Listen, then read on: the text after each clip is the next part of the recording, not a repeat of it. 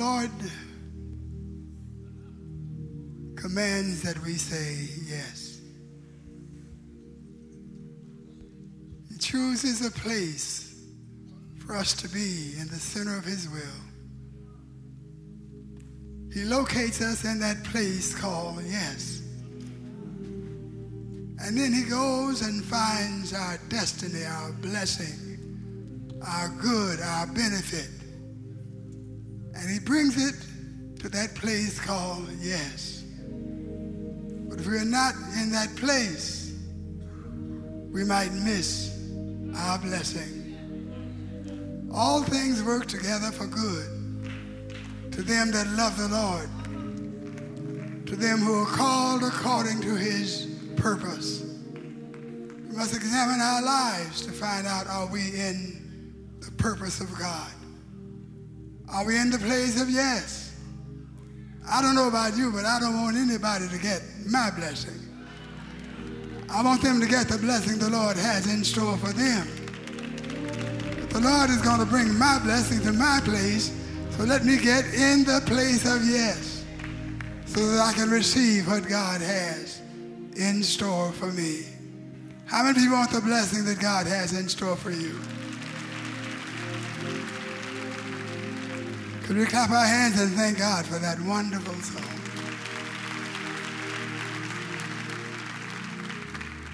Brother George Wallace sent me a text, and this song was a part of that text. And I was so blessed hearing that song from our brothers and sisters in Africa. And I just ran to Sister Judy with the tape and said, you got to sing this, you got to sing this. How many of you were blessed by that?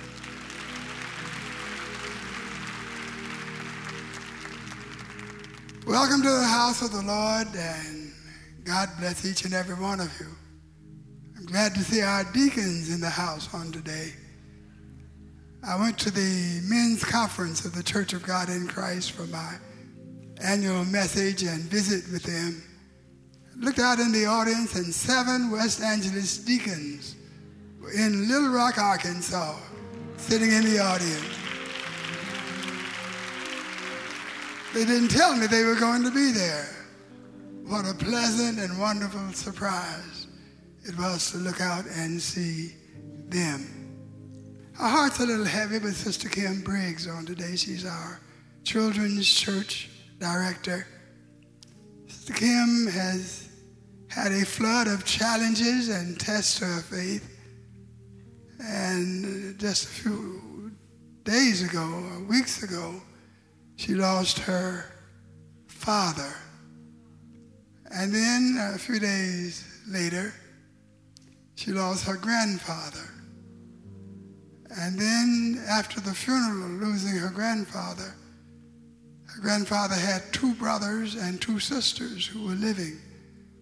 And after the funeral, they were driving in a car and rear-ended a sixteen-wheeler truck, and both of her aunts and uncles, all of her aunts and uncles, both her father's brothers and her, her grandfather's brothers, and her grandfather's sisters were all killed in that automobile accident.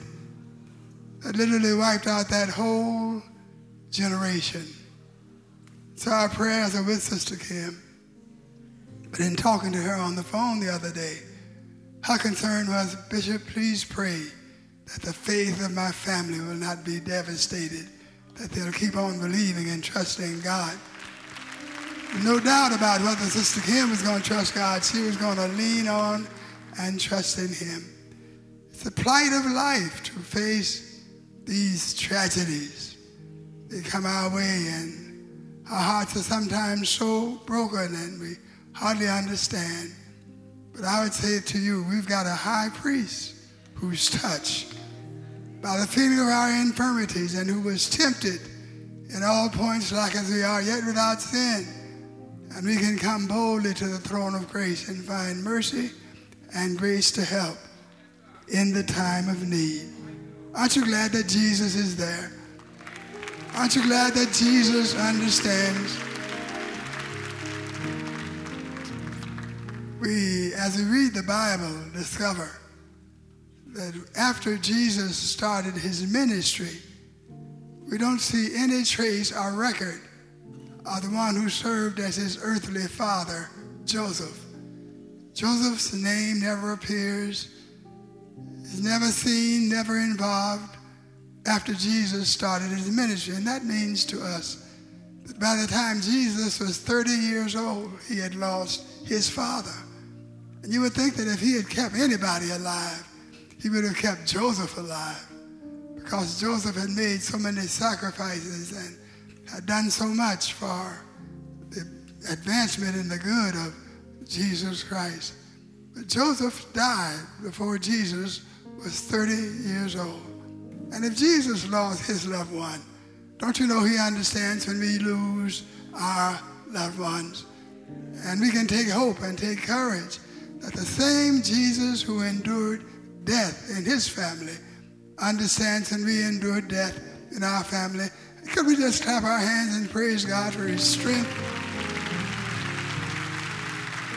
his power, his presence in the life of Sister Kim Briggs. And Sister Kim is our children's leader, and Brother Donnie Briggs, her husband, is our junior high and senior high youth leader, and they do such an excellent job. We love them so much. And so call their name in prayer, as you will call the names of all who are on our prayer list, and all who in our church family have lost loved ones. And we thank God for Sister Tanya Lewis and her committee and group who serve those who are bereaved, and prays for them and comforts them at their hour of trouble and distress. How many of you have been ministered to by Sister Tanya Lewis and our bereavement committee? Could we give them a rousing applause, please? Let's give this choir another rousing applause. God bless you.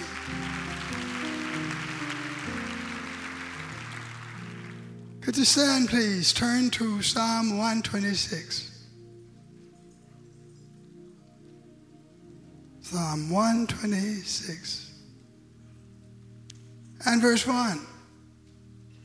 When the Lord turned again the captivity of Zion, we were like them that dream. Then was our mouth filled with laughter and our tongue with singing. Then they among the heathen said, the Lord has done great things for them. Then they said, the Lord has done great things for us. Whereof we are glad. Turn again our captivity, O Lord, as the streams in the south. They that sow in tears shall reap in joy.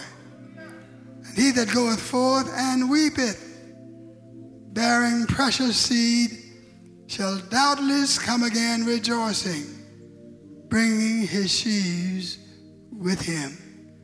When you look toward your neighbor and say to your neighbor, weeping before reaping. Say it again, weeping before reaping. Please be seated.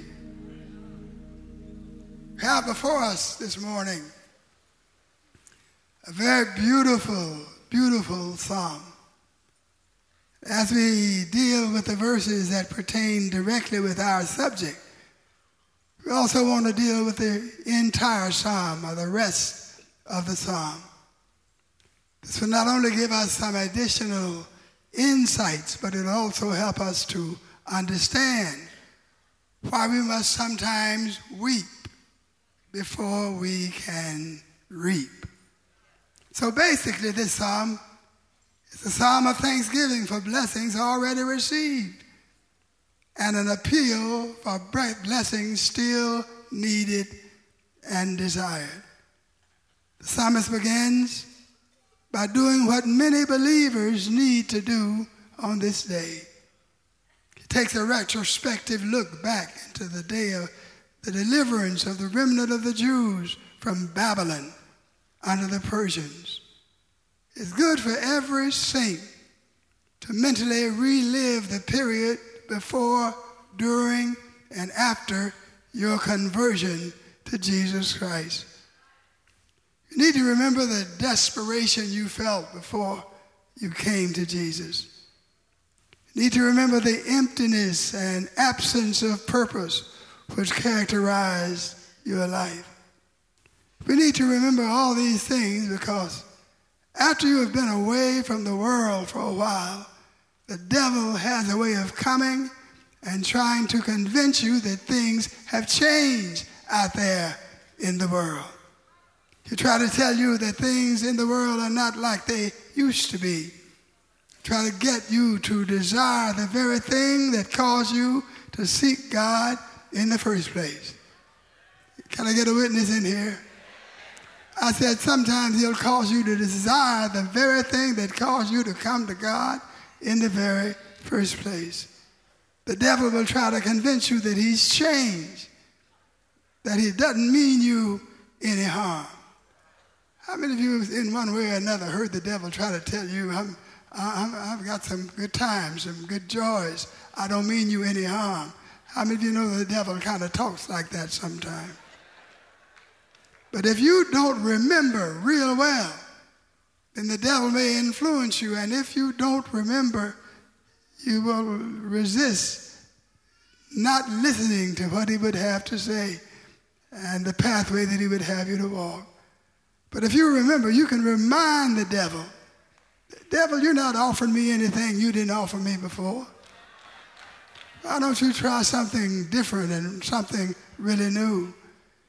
I'm trying to tell you that there's no reason to go back to that which didn't sustain you in the first place.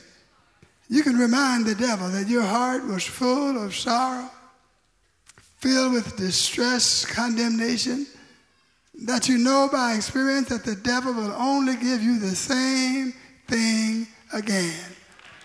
Tell your neighbor the devil doesn't have anything for you. But the same thing again. See, the devil not only has not changed, the devil cannot change. He really has nothing new to offer. He may package it differently, but sin is still the same. Still the same fellow that had you on the road to destruction in the past. That's the same road he wants to have you on now. He's a roaring lion walking to and fro, seeking whom he may devour. So the psalmist looked back and said, when the Lord turned the captivity of Zion, we were like them that dream. Zion is a hill in the city of Jerusalem. And so what they are saying was that when God delivered us and brought us safely back to Mount Zion, it was like a dream. It seemed too good to be true. After all the persecution, all the suffering, all the captivity, God miraculously brought them out. They said, then was our mouth filled with laughter, and our tongues were filled with singing. Have you ever experienced something that was so wonderful that it was like a dream? Have you ever been so happy that you just couldn't say anything, just had to laugh and express the joy that the Lord had brought to you in that way? And when they get control of themselves, talking just doesn't do it, and you have to sing a little bit. And they said, then with our hearts filled with singing. They reminisced about the day of their deliverance. They reminisced about how God had delivered them and set them free from bondage under Babylon. It's good to remember all these things because otherwise the devil will try to convince you that you left all the joy in the world, that you can't find anything in righteousness to really fulfill you but a hard time. And so the devil, the, the writer of the book of Hebrews, admonishes us in Hebrews ten thirty-two, call to remembrance the former days. And the songwriter did this when he said, I never knew joy before until I met the Lord.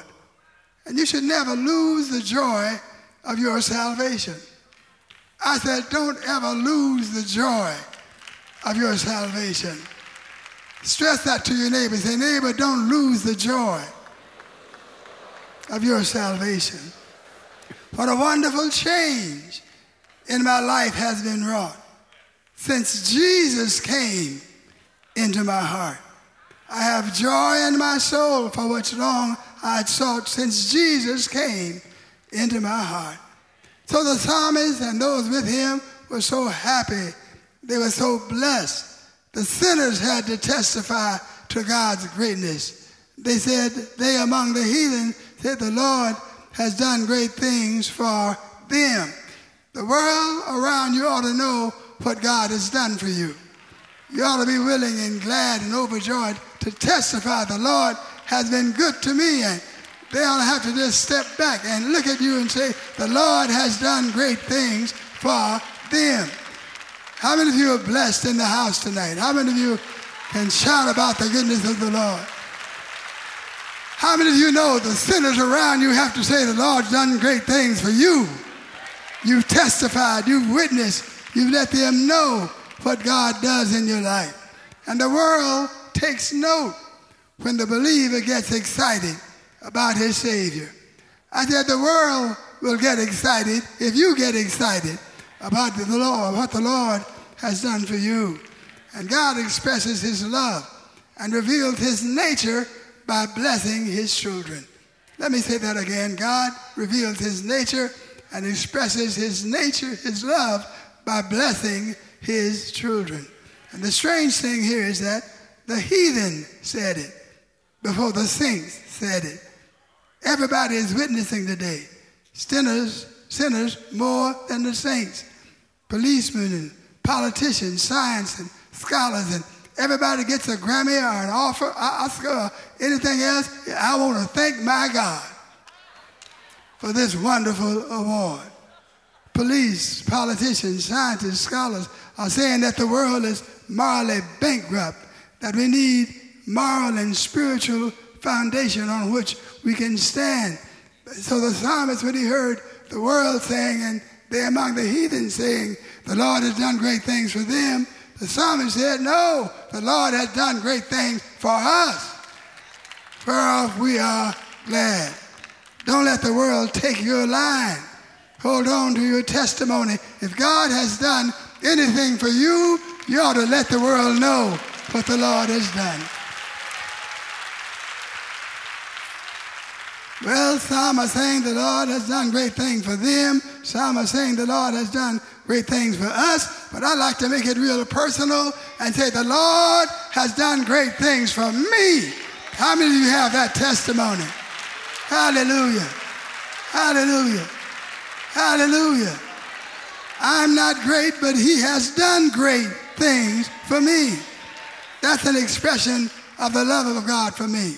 Because he has done these things, these great things, I am glad. Some folk just won't be happy no matter what happens to them. They are so busy asking God for the next blessing that they forget to be thankful for the blessing that they already have. Some folk get so sad, so depressed by not having the Holy Ghost that they forget about the fact that they already saved and they are washed in the blood of Jesus Christ. God has done great things for me, and I'm glad about it. Come on, say it. God has done great things for me, and I'm glad about it. Let's give him some praise. Take a praise break. Hallelujah. Hallelujah.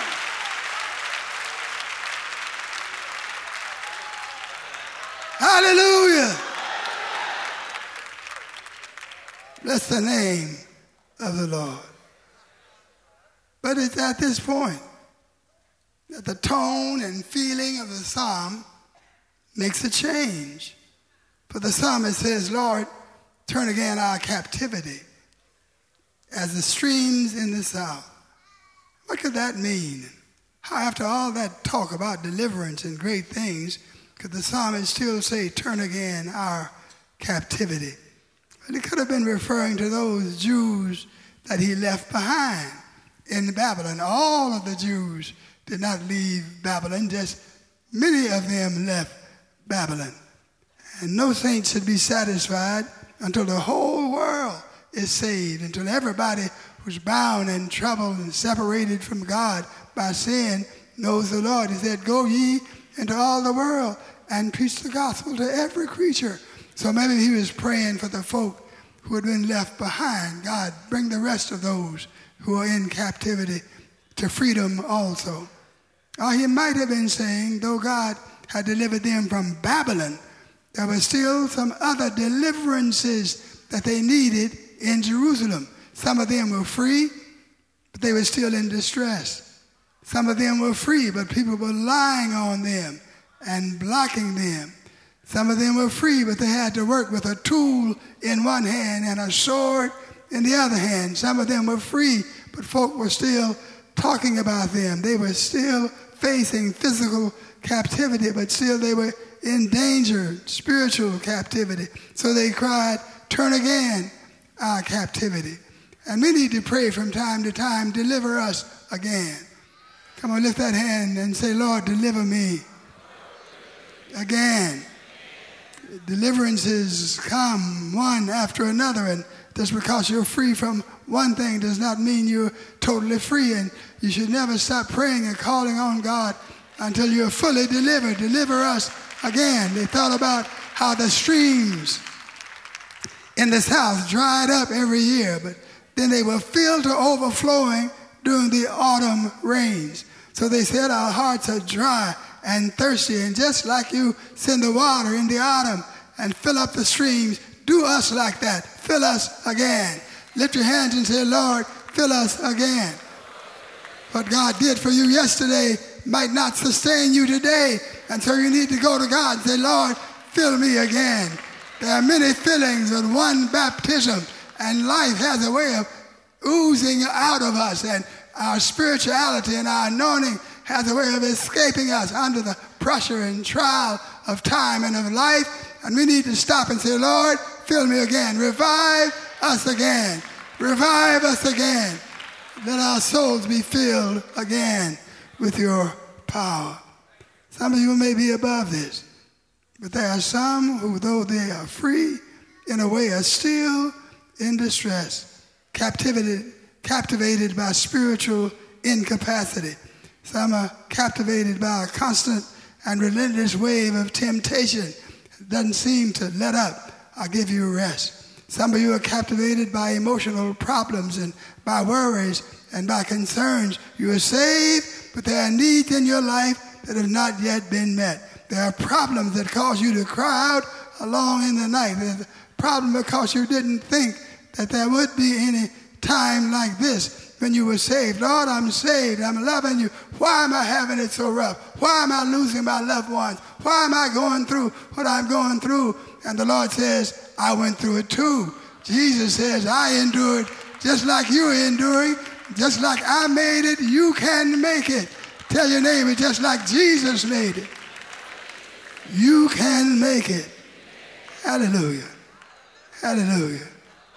There's another deliverance that you need to get through that comes through prayer, that comes through fasting. And so in verse five, the psalmist said, they that sow in tears shall reap in joy.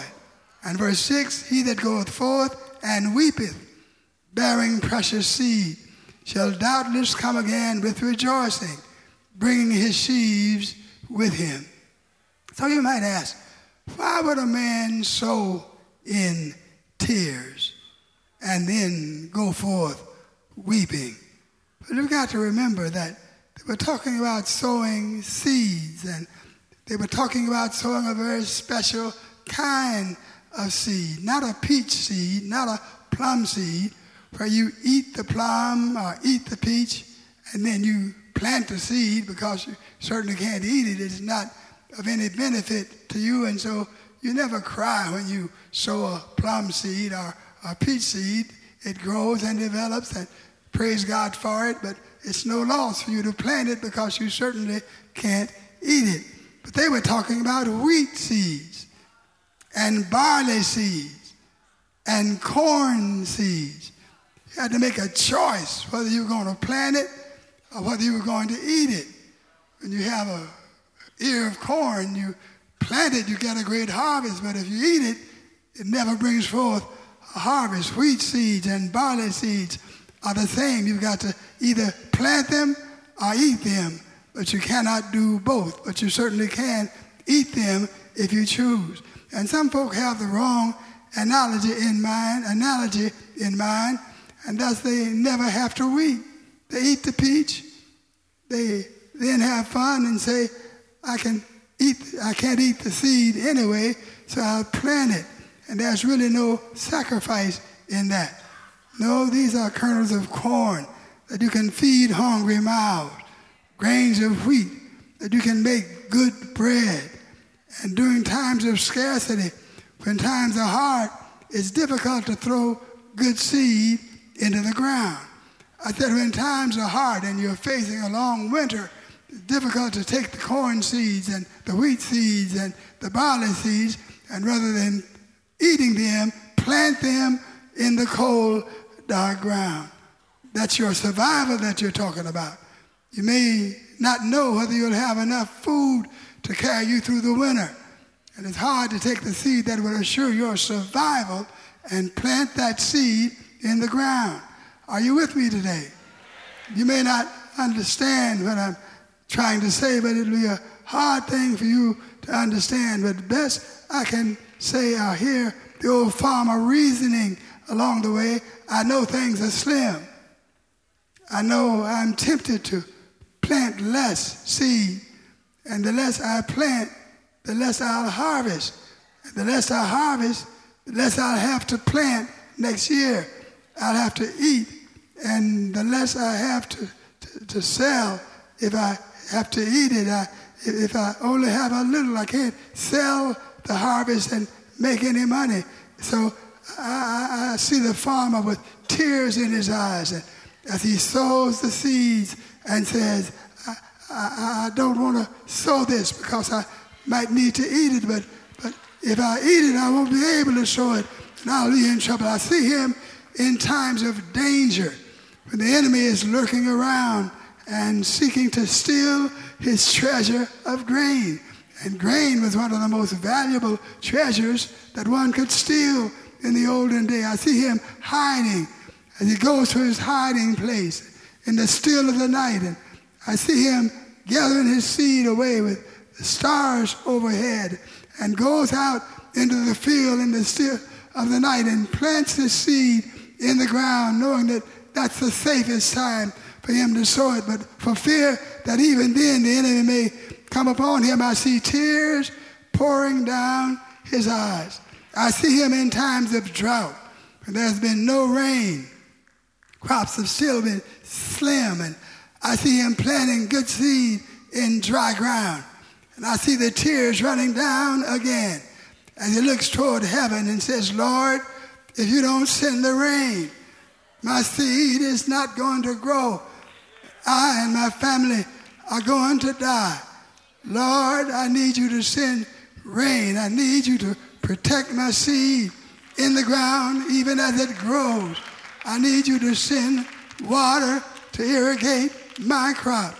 I don't have much time to go on further, but let me apply this spiritually, because there are seeds that every saint must plant. There are investments that every saint has got to make. You can't always smile and laugh when you plant those seeds, because there'll be times when you would rather enjoy them now than to plant them for the harvest. Moses had to do this when he chose to suffer affliction with the people of God rather than to enjoy the pleasures of sin for a season. Joseph had to do it because Potiphar's wife enticed him, but he would not consent. How then can I do this great evil and sin against my master and against my God? The three Hebrew boys had to do it.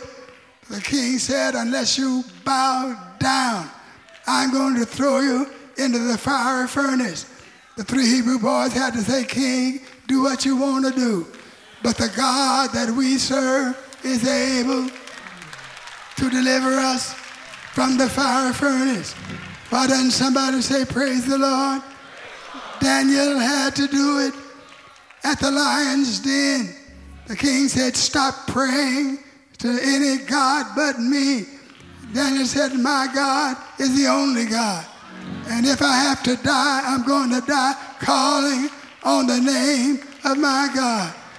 Job had to do it when his body was racked with sickness and disease.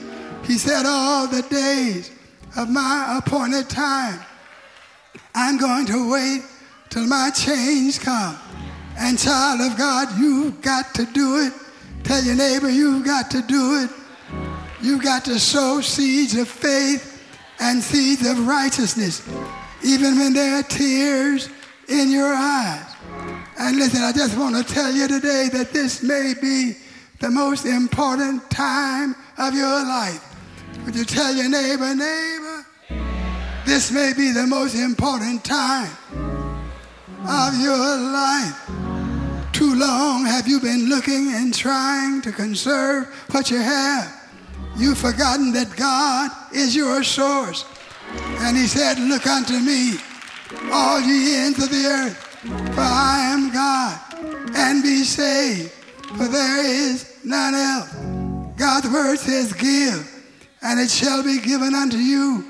Good measure, pressed down, shaken together, running over, shall men give into your bosom. Your life, your energy, your knowledge, your talent, all come from God.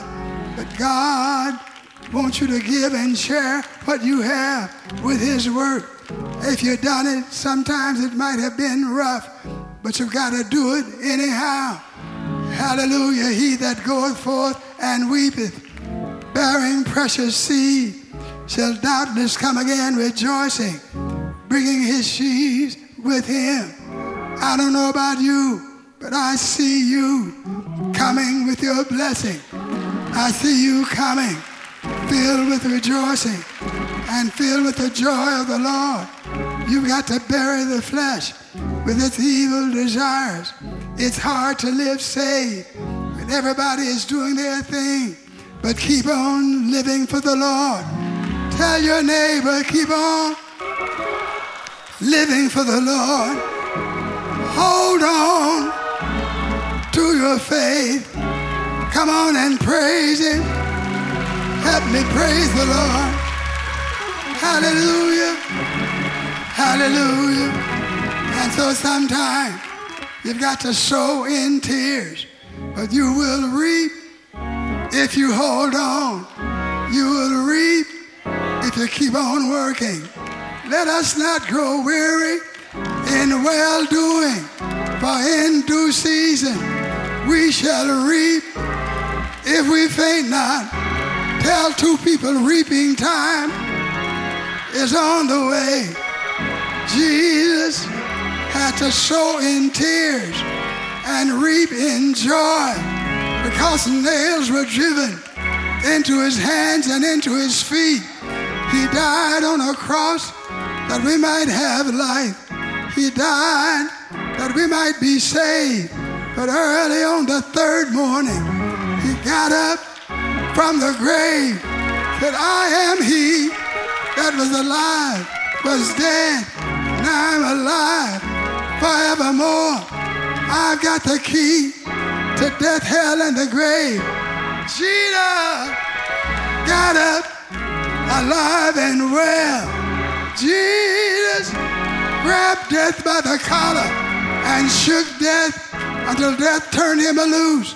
And my Bible says God has highly exalted him and given him a name that's above every name, that at the name of Jesus, oh, raise your hand and say, Jesus. Stand up on your feet and say, Jesus. Every knee shall bow, every tongue confess, Jesus is Lord of all. Come on and praise him.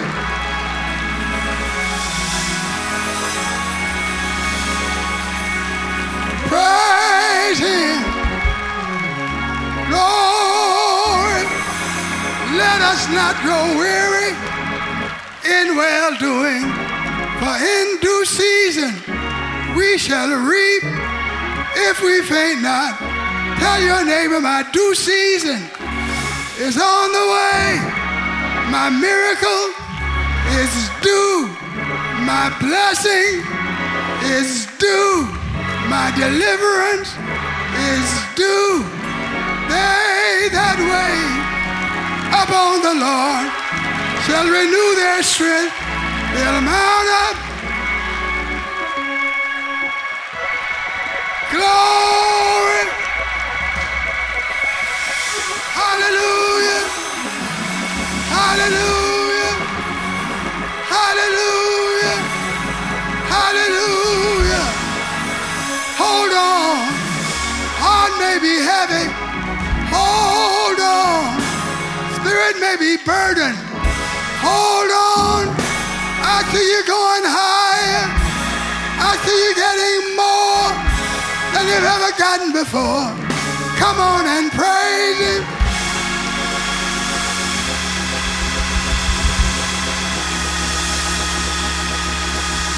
Tell three people it's all right now. It's all right. Yes.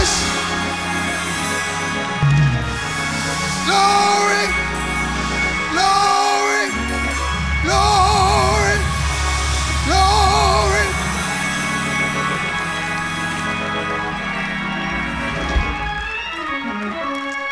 It's blessing time. Tell somebody it's blessing time. It's miracle time. You've been holding on. You've been sacrificing. You've been laboring. Now is the time. God's gonna take you higher than you've ever gone before. They that wait upon the Lord shall renew their strength, mount upon wings, just like an eagle. Run and not be weary. Come on and praise Him.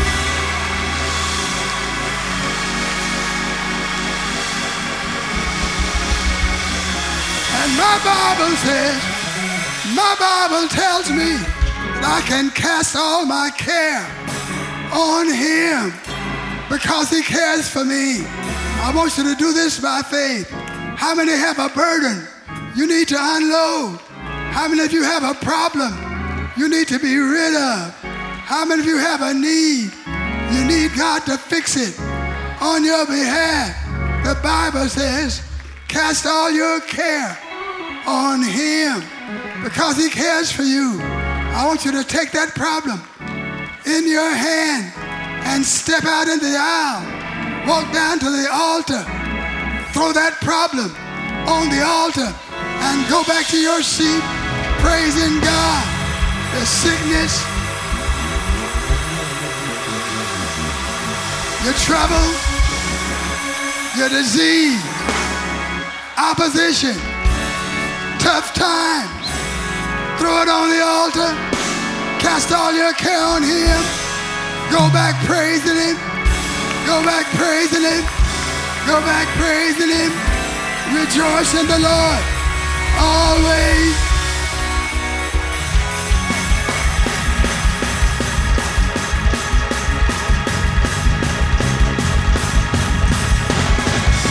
Tell somebody it's all right. All right. All right now. Yes. Praise Him. Praise Him. Come in faith. Come in confidence. Jesus can fix it. It's all right now. All right. All right now.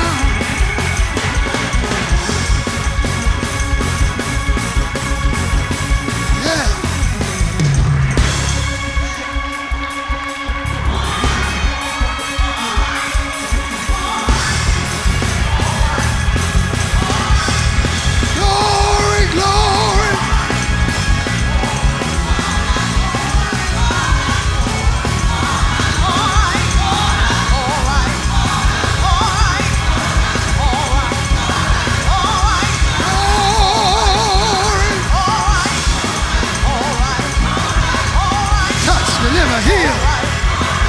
Move in this thing. Move in this thing. Move, move, move, move. In the name of Jesus. Move, Lord. Move, Lord. Move, Lord. Deliver, Lord. Deliver, Lord. Deliver, Lord. Deliver, Lord. Set free, Lord. Set free, Lord. Set free, Lord. Set free, Lord. Yes, Lord. Yes, Lord. Yes, Lord. Yes, Lord. Move, Lord. Move, Lord. Heal, Lord. Heal, Lord. Deliver, Lord. Deliver, Lord. Deliver, Lord. Glory, glory. Yadabasako.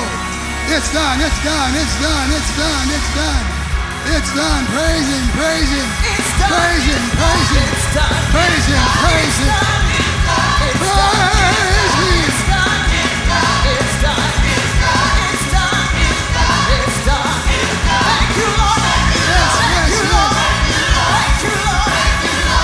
Yadabasako. Receive your healing. Receive your miracle.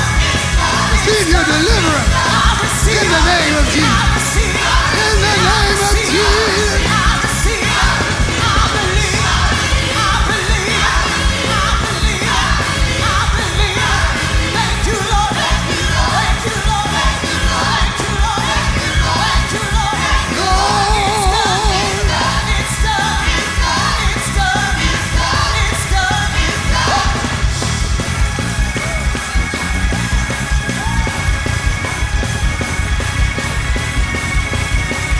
Hallelujah.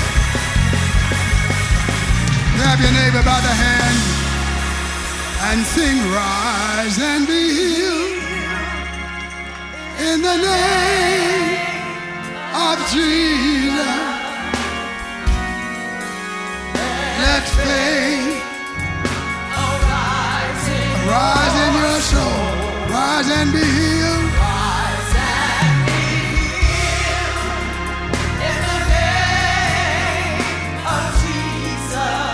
He will touch you and make you whole. Take that neighbor's hand, look him in the eye and say, rise and be.